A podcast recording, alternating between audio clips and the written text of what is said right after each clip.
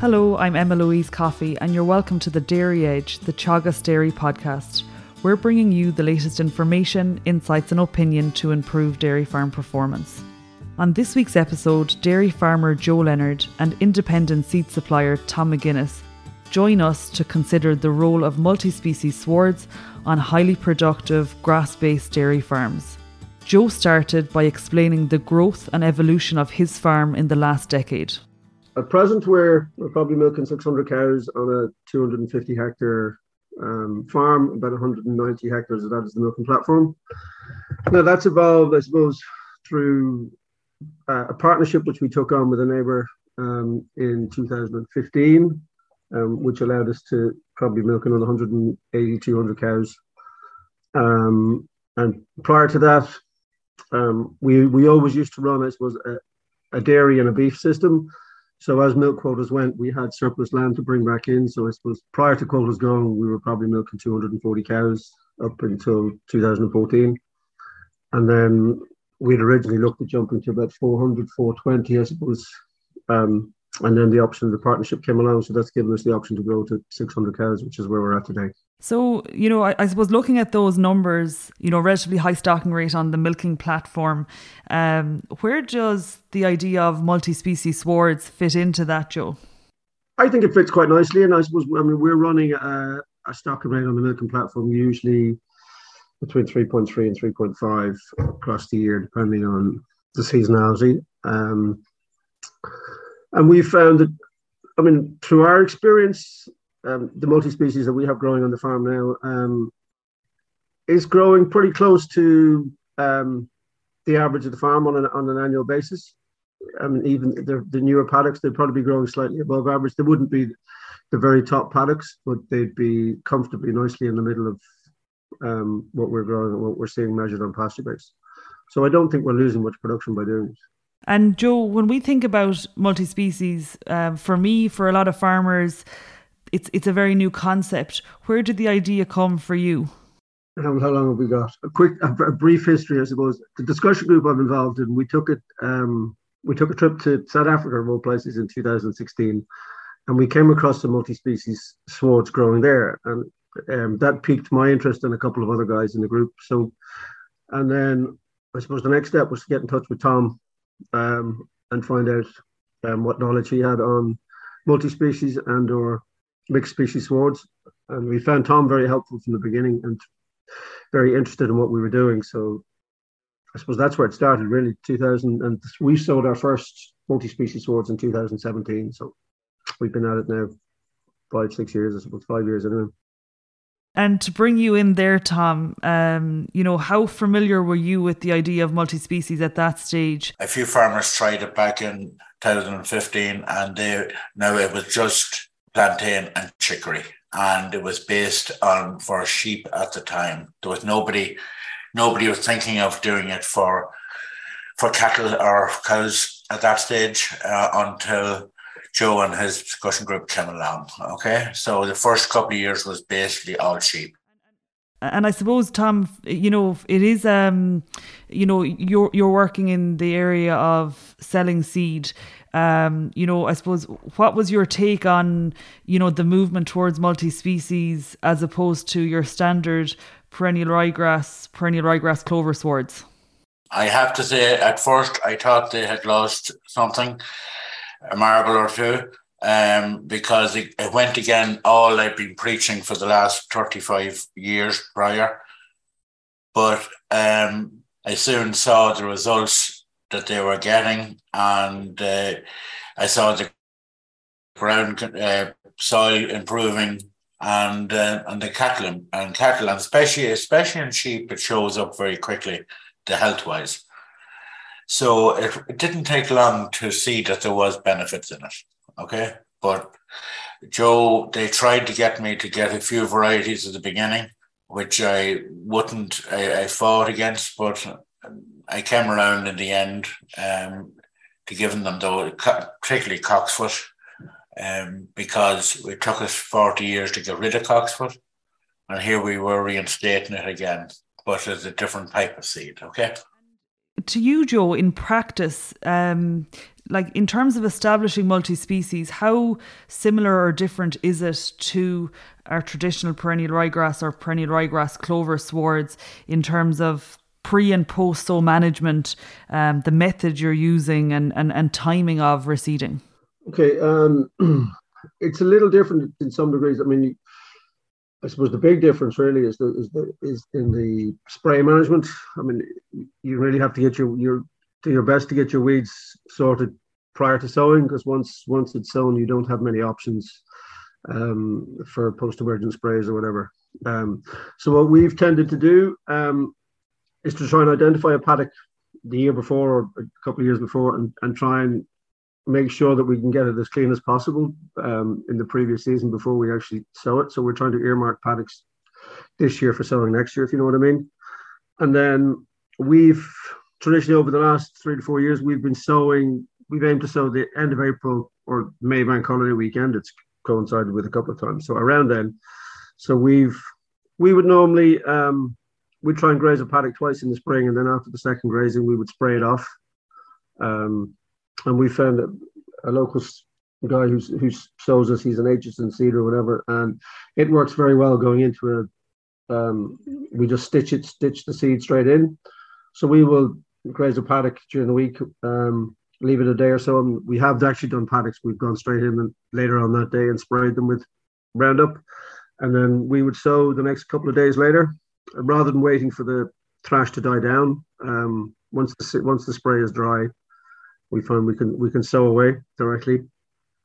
Um, and then we would come along afterwards with a bit of lime, usually three ton of lime to the acre, just to get, make sure we kill all the thrash. And it gives the um gives us you know gives a good bit of um, pH, or raises the pH level for particularly for the clovers and stuff that like that. Um, and then as the seed comes up, we would then put out three bags of ten, ten, twenty, as with a normal reseed, just to make sure everything gets establishment. Um, and then and we find it probably takes from sowing to first grazing closer to eight weeks rather than, so it takes a little longer to come up and establish than um, probably a straight ryegrass sward or a ryegrass and clover sward. And to you, Tom, when, when we talk about a variety, you know, farmers have very much moved away from getting, a, a, say, a co-op mix, and they're very much gravitating towards the P P I to select, um, I suppose, the best fit for them in terms of a grazing sward. If you were to talk about a multi-species mix, um, you know, a typical bag that a Joe would sow, or, you know, a, a standard, uh, say, dairy farmer is sowing for multi-species grazing, what would be included? For the full multi-species, which we're talking about, say, ten, ten species, you're talking about roughly five kilos of ryegrass. We found that an intermediate diploid worked out very well with the height that the chicory grows, that it matches in very well with it. So usually there's an intermediate diploid and a late tetraploid. After that, you have red clover. A, a kilo of red clover, a kilo and a half of a white clover, three quarter of a kilo of chicory, and three quarter of plantain. Um, we also put in one kilo of cocksfoot and um, two kilos of timothy. Then the herbs, we put in sheep's parsley and yarrow. Um, the reason for inclusion of the cocksfoot and timothy is it seems to be a big buffer on extreme weather conditions, um, where anybody who has been sowing it in the last few years, we've been tested out. The multi-species is doing very well in uh, drought conditions. Also, in high rainfall times, it is far more porous. It takes the water seems absorbs the water quicker and doesn't doesn't tramp the top of the ground doesn't uh, go into gutter, for want of a better word. Uh, so the fields are available to the farmer a lot more than there would be with straight ryegrass. A comment from you on that, Joe, in relation to, I, I suppose the the idea of cocksfoot and timothy coping in drought conditions, I mean, I suppose we're all aware of it. The weather has been great, and, and farmers are struggling. Fields are getting yellow and, and even going as far as I could say nearly brown now at this stage. Um, we have had that little bit of rainfall, but how have the multi-species coped with, um, I suppose, the lack of rain over the last six weeks or so? Um, we've certainly found now that, um, I suppose when we're, we would see it, I suppose when we're measuring paddocks on a, on a weekly basis, that we are getting more growth. Um, and growth is lasting longer in the multi-species swards than it is in the ryegrass swards as the as the weather dries up. Now, having said that, it, it is kind of more species dependent. I mean, you can see, you know, when the weather gets really hot, the ryegrass, same in the multi-species, same as anything else, they die back. But your your deeper rooting plants, your you know your your timothy or your cocksfoots and your chicories and plantains, or whatever, they too tend to keep going longer. So they provide that extra bit of um, growth when everything else is starting to die back. And if we think about it then again in practice from a grazing perspective, you know, visually it's a completely different product to what we're used to seeing if we look out at uh, fields of grass on dairy farms. And even, you know, Tom, you've, you've made reference, um, you know, cocksfoot, something we've been trying to eliminate from swards for years in Ireland. So Joe, what way is the grazing set up, um, you know, from the perspective of, is pre-grazing the same? Um, are you grazing to a similar post-grazing height, or are you doing something different with these swards? Yeah, I suppose one of the biggest issues with, or not issues, but one of the biggest differences, I suppose, with the multi-species as opposed to conventional ryegrass or ryegrass clover sward, we're finding is um, visually it it, it, it takes it it's, it takes a bit of adaptation from the eye because it's a totally different field to what you're looking at. And what we're finding is we're grazing, we're finding it's taking probably another four to five days longer in the rotation to grow. Um, so normally if you're on a twenty, twenty-one day rotation for your, your ryegrass swards, you're probably looking at more like twenty-six to twenty-eight days. Um, that seems to allow for the, the chicory and the plantain and whatever. They take, seems to take a little bit longer to recover and get going again after a grazing. Um, so you're grazing a slightly higher Uh, pre-grazing yield, sorry, that's what I'm looking for. So you, you'd go into a higher pre-grazing yield, so we'd probably be going into kind of two thousands, twenty-two hundreds, as opposed to your fifteen to sixteen hundred, if you know what I mean, for a ryegrass sward. And then we're also trying, we've found over experience that if you graze out the paddocks too tight, and certainly in the in the, the first year fresh red, the, the cows will graze it right down to the butt. But we find that um, it doesn't help with the persistence. If you graze it too tight, we've found trouble with the persistency of the chicory particularly.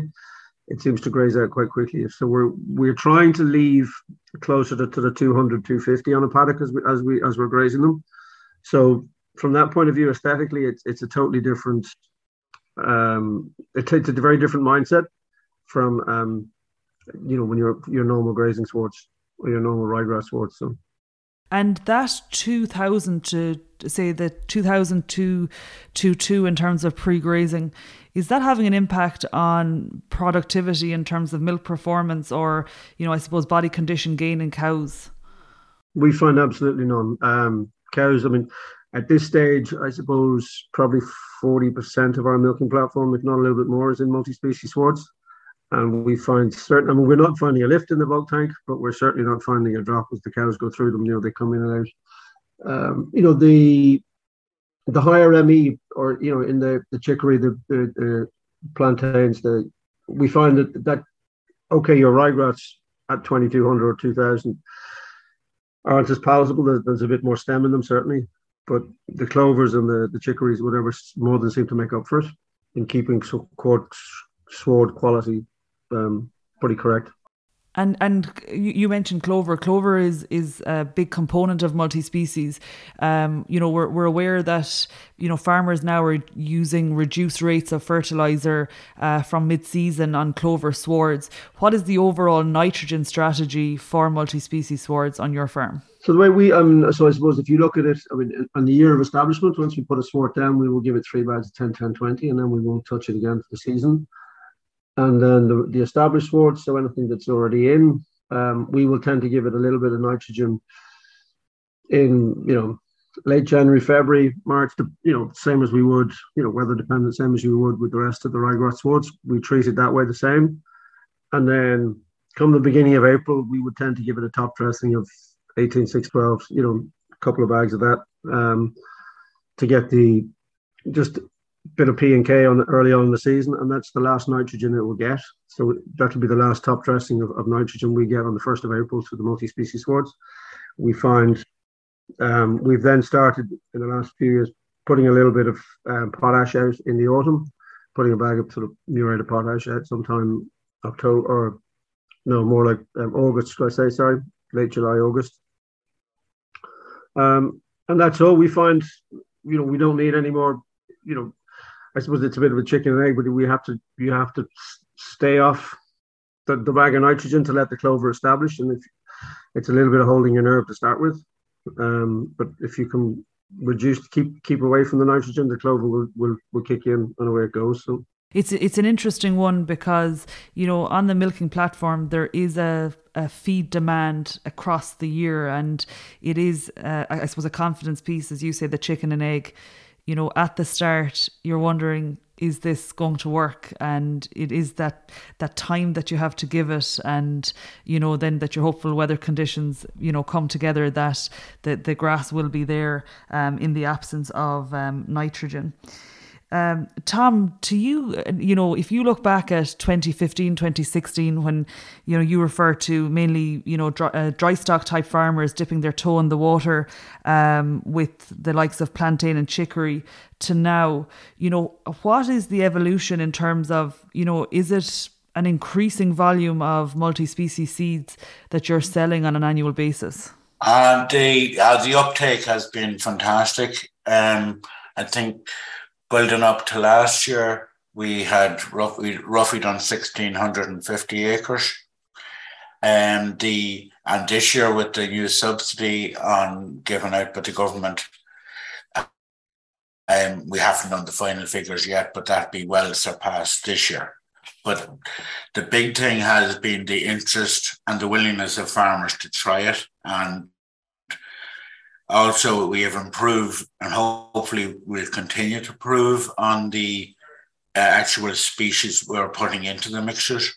And um, like from the start, like there was a couple of varieties like Birdfoot, Trefoil and Sandvine, and we just could not get them to work anywhere in Ireland. So we've dropped them, but hopefully we'll replace them with other plants coming forward. Um, one little plant called yarrow, I find it very important for both animal and soil health. So the chicory we have now is far more persistent, and along with the plantain, and also the red clover we're now using is a grazing red clover. A few years ago, I didn't know something like that existed. So we're all learning. It's a It's we've made mistakes, but we're hopefully we're getting we're improving every year with the with the mixtures. And farmers, I have to say, farmers are great. They they they they really want to go with it. And I suppose there is a huge innovation there, and you you talk about the interest and the willingness of farmers to try. But if we think about the why, why would you think, Tom, farmers are using multi-species? The main reason is the environment. They. Contrary to it, farmers are worried about the environment. They are worried about their soil, and they start to realise that the most important thing is your on your farm is your soil. So, and to see the difference that the multi-species is making to both of them. Like you heard Joe's cutback and fertiliser use. So isn't it great to be able to give a farmer something that he's able to reduce his chemical inputs and still get the same production, and not he doesn't have to be beaten into doing it. Uh, he's encouraged into doing it, and he's still getting the same production off his farm. So, I personally, I think that's the main reason farmers are doing it. Um, that you know they they want to cut back on fertilizers no more than everybody else, but the price of fertilizer now has made it. has made a big difference, but that wasn't there two or three years ago. And so uh, farmers were changing then and, and willing to look to look at the new ideas. And um, like even what they're doing in Solohead in down with Chagas and the new clover red seam, uh, where they're using two, two, uh, two kilos of red and two kilos of white. It, clover in the mixtures, that's made a big difference to farmers' inputs into their fields. So the farmers, I think, they're they're pushing me more than I, anything else for looking for new varieties. And uh, like I'm now using varieties from Switzerland and the continent, um, which seem to be far more persistent and hopefully will be more um, suitable to Irish conditions than we were getting from New Zealand up to now. Okay. And and to you, Joe, I mean, to, to wrap up, like you say, you have, I suppose, the situation where you are effectively a leader in the use of multi-species, you know, from a, an on-farm perspective. You know, there's research in Chagas, be it Johnstown Castle, now now based up in Moorpark as well, from a dairy perspective. And you've alluded to the research in, in dry stock at Lyons Farm. But um, I suppose, what is the feedback, or, you know, what are you hearing from other dairy farmers in relation to multi-species, and is it a practice that you're going to continue into the future? It's definitely a practice I'm going to continue into the future, um, and I am, you know, I, I'm hearing from more and more dairy farmers. I mean, the last couple of seasons, I've had a good few discussion groups come through and visit. People are, so there's definitely an interest in people wanting to find out more, you know. And it isn't, you know, I mean, the, the price of fertilizer certainly makes everybody sit up and think, you know, how can we how can we save this input? But I mean, even prior to fertilizer going up, there's there's definitely an interest in, as Tom said, the environmental side of it, the soil health side of it, um, and th- I mean that was the, one of the driving forces for me, I suppose, to get into it. And when I first started farming years gone by, it was, um, you know, we were very much looking at, at at managing the cow on the farm, and then over the last twenty-five years, it's, it's you know, through the lead from Chagas, it's become very much more about minding the grass and pasture, breeding the breeding a cow to to harvest that pasture. And this just seems to be the next logical step, really. You know, we're actually just looking, trying to to manage the grass or manage the soil itself, because ultimately, we're, you know, the soil, you know, soil health is probably the, the key driver to the profitability and the success of our farms. You know, I mean, being able to grow good quality pasture um, in lots, you know, in changing weather conditions um, with lower inputs is, you know, I think I see it as the way we're going to go forward, you know, because we're trying to adapt to the climate change um, debate, make sure that we stand up and do do our bit um, as farmers for the climate change debate. But we have to be able to do that without being adversely economically impacted upon, you know, because ultimately farmers, farm viability has to has to trump everything, because if we're not, if farmers can't make any money, or if, if, if you know, growing multi-species swards or whatever are going to negatively impact on farmers' pockets, well, then realistically, it's not going, they're not going to take it up in large, large numbers. So I think, you know, what we need is is definitely more, you know, and that, as you say, the Moorpark, um, Johnstown Castle, there is a lot more research being done, but it's early. We need to start seeing some results, and we need to see probably more on-farm commercial trials too.